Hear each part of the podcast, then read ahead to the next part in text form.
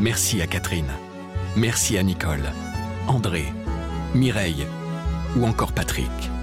Merci à toutes ces personnes qui, grâce à leur legs en faveur du secours catholique, nous ont donné les moyens d'agir chaque jour pour les plus démunis. Sur la terre comme au ciel, continuez vous aussi le combat pour la fraternité en faisant à votre tour un leg au secours catholique. Demandez votre brochure leg auprès de Corinne en appelant le 0805 212 213 ou sur leg.secours-catholique.org.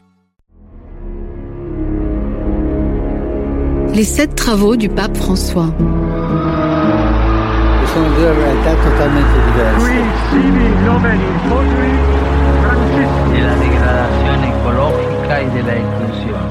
Depuis son élection surprise il y a sept ans, François mène de front tous les grands chantiers qu'aucun pape au XXe siècle n'avait osé ouvrir en si peu de temps.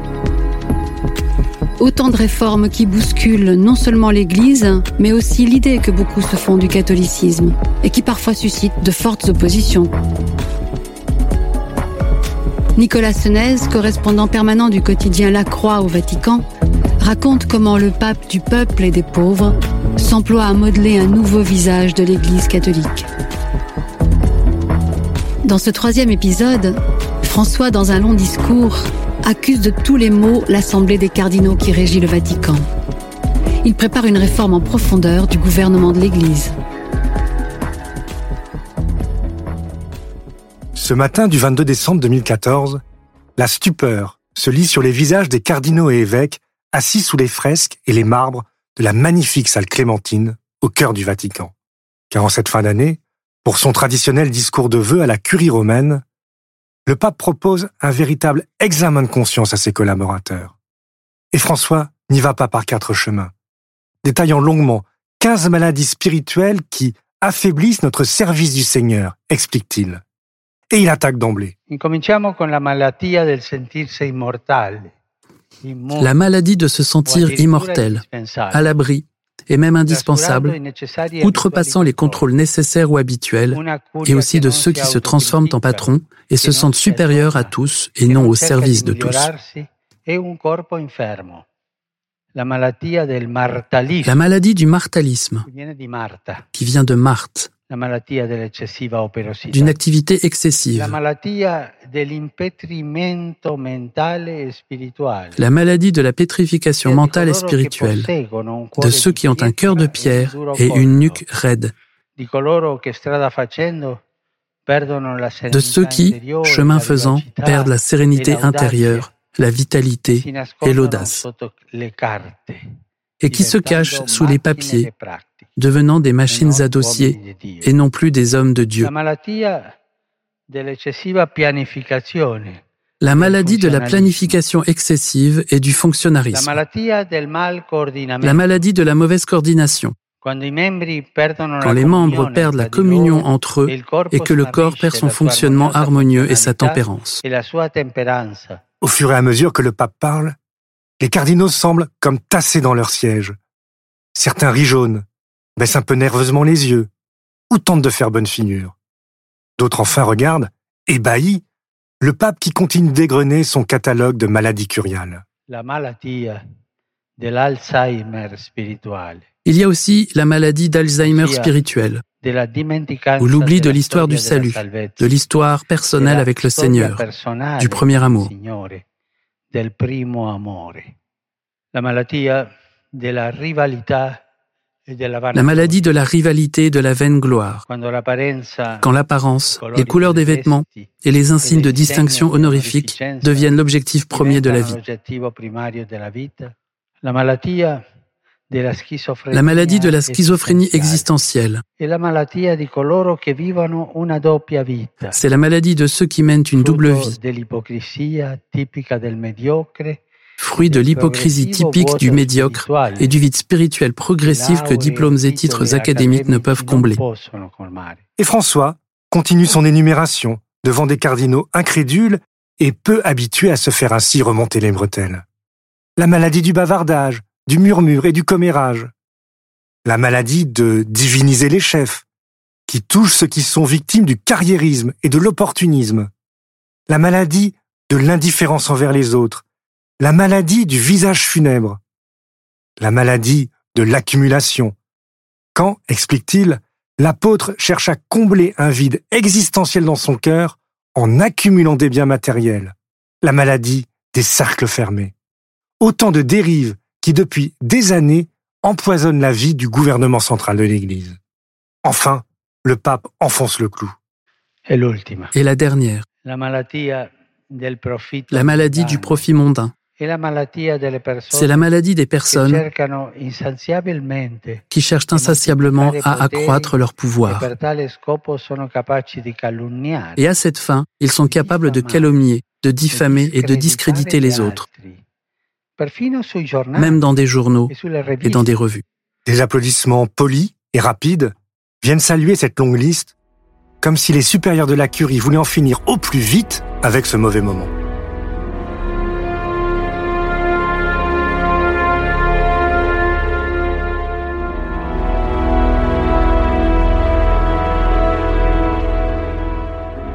Depuis son élection, le pape François travaille en effet à une réforme en profondeur de la curie. Pour ce faire, il a nommé à ses côtés un conseil de huit et bientôt neuf cardinaux pour le conseiller. Avec le cardinal Maradiaga, président de Caritas, le bras armé de la charité de l'Église, et un représentant de la curie, il s'est choisi, ou plutôt s'est imposé, un cardinal par continent, désignant le plus souvent celui élu par ses pairs à la tête des grandes réunions continentales d'évêques. Ce C9, comme on va l'appeler, est une façon de faire droit à la demande du conclave que les cardinaux de terrain aient enfin un droit de regard sur ce qui se passe à la curie. Et avec eux, le Vatican va avoir droit à une véritable révision générale des politiques publiques. Le travail et le fonctionnement de chaque dicastère, comme on appelle les départements de la curie, est décortiqué, analysé, des synergies sont imaginées, des fusions et des améliorations aussi. Après la réforme des finances, en février 2014, le dicaster pour la communication voit le jour en juin 2015, centralisant progressivement tous les médias du Vatican.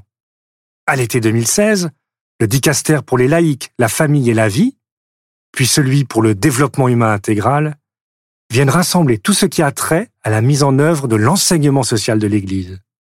Mais au-delà des réformes de structure, c'est la réforme de la manière d'être qui importe d'abord à François, comme il l'avait expliqué dès septembre 2013 dans un entretien accordé aux revues jésuites.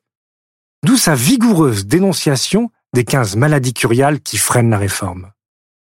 En mars 2018, alors que j'étais venu faire avec lui le point sur cette réforme, monseigneur Marcelo Semeraro, le secrétaire du C9, m'avait raconté que, lors d'une réunion où il était assis à côté du pape, il avait vu celui-ci noter ces mots de sa petite écriture si caractéristique. Ce que j'entends par la réforme, le mouvement.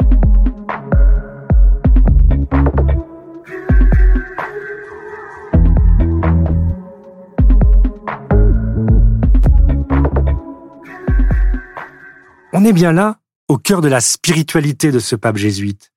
Une dynamique du mouvement spirituel et du nécessaire discernement qui peu à peu la curie. Au point que, lors de son discours de vœux de Noël 2017, le pape peut se féliciter de voir le chemin fait par les membres de la curie, tout en regrettant ceux qui trahissent la confiance ou se laissent corrompre par l'ambition ou par la vaine gloire. Certains sont en effet entrés en résistance, comme le cardinal américain Raymond Burke, qui ne mâche pas ses critiques contre le pape. Ou encore, l'allemand Gerhard Müller, préfet de la Congrégation pour la doctrine de la foi, gardien donc de la foi de l'Église, que le pape a dû limoger au mois de juillet précédent. François, lui, préfère regarder ce qui l'a convaincu et la grande masse des 2700 personnes qui travaillent pour le gouvernement de l'Église et qui le suivent de plus ou moins bon gré.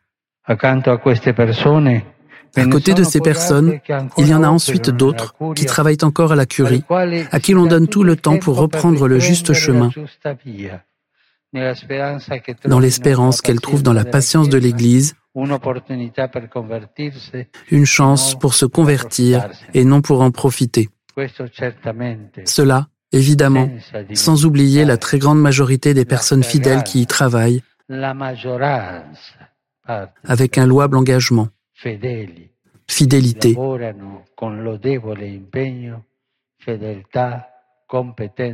compétence, dévouement, et aussi beaucoup de sainteté.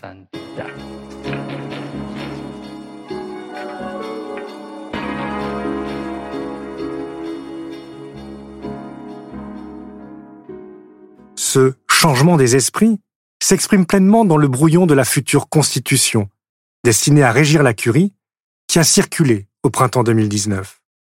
Au fil de la cinquantaine de pages de ce document, le pape insiste longuement sur l'esprit de service qui doit animer les membres de la curie pour l'annonce de l'évangile. Bien sûr, il y a toujours des résistances, des petits chefs qui, dans leur domaine, avaient pris l'habitude de décider de tout pour imposer leur choix à tous les évêques du monde. Il leur est difficile d'entendre le pape dire qu'il faut écouter les expériences de terrain.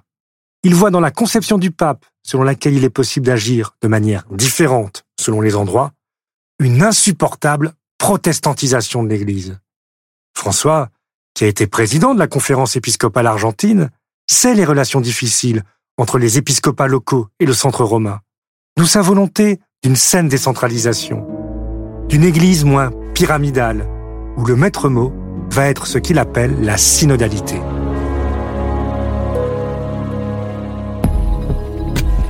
Rendez-vous au prochain épisode pour la suite de ce récit.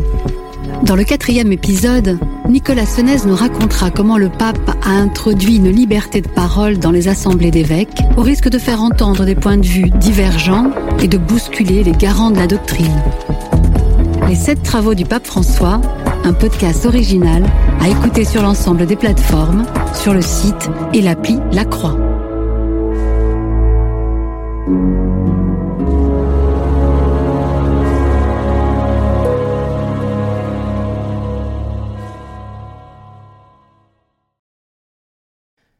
Vous avez aimé ce podcast? Découvrez l'actu traité autrement avec la Croix.